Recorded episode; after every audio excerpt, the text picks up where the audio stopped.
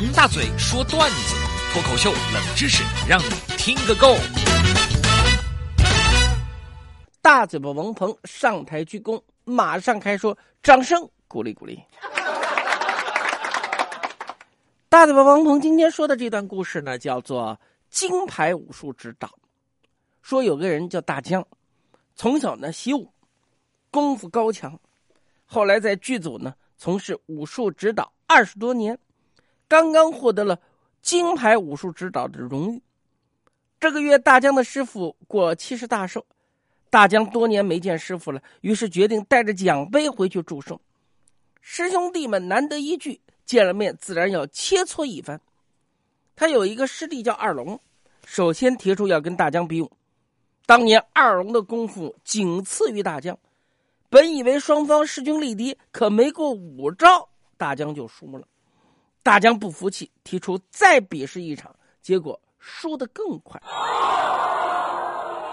师弟小虎一看跃跃欲试，以前他功夫最差，现在做了老板，身材都发福了。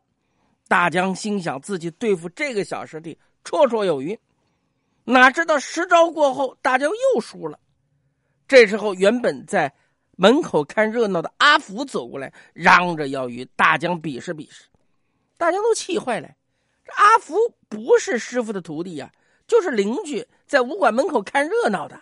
以前练武呢，跟着比划几下，哟呼！现在居然敢跟自己叫板，今天一定要拿他开刀教训教训他。结果大江和阿福比了三十招，不分胜负啊！还是师傅让他们停下来。大江不甘心，师傅是不是您后来教了他们真功夫啊？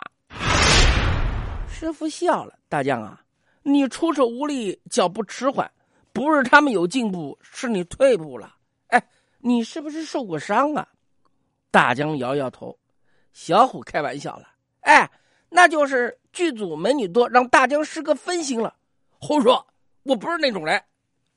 二龙很疑惑，那是怎么回事啊？哎，按理说你是武术指导，这功夫不应该落下呀。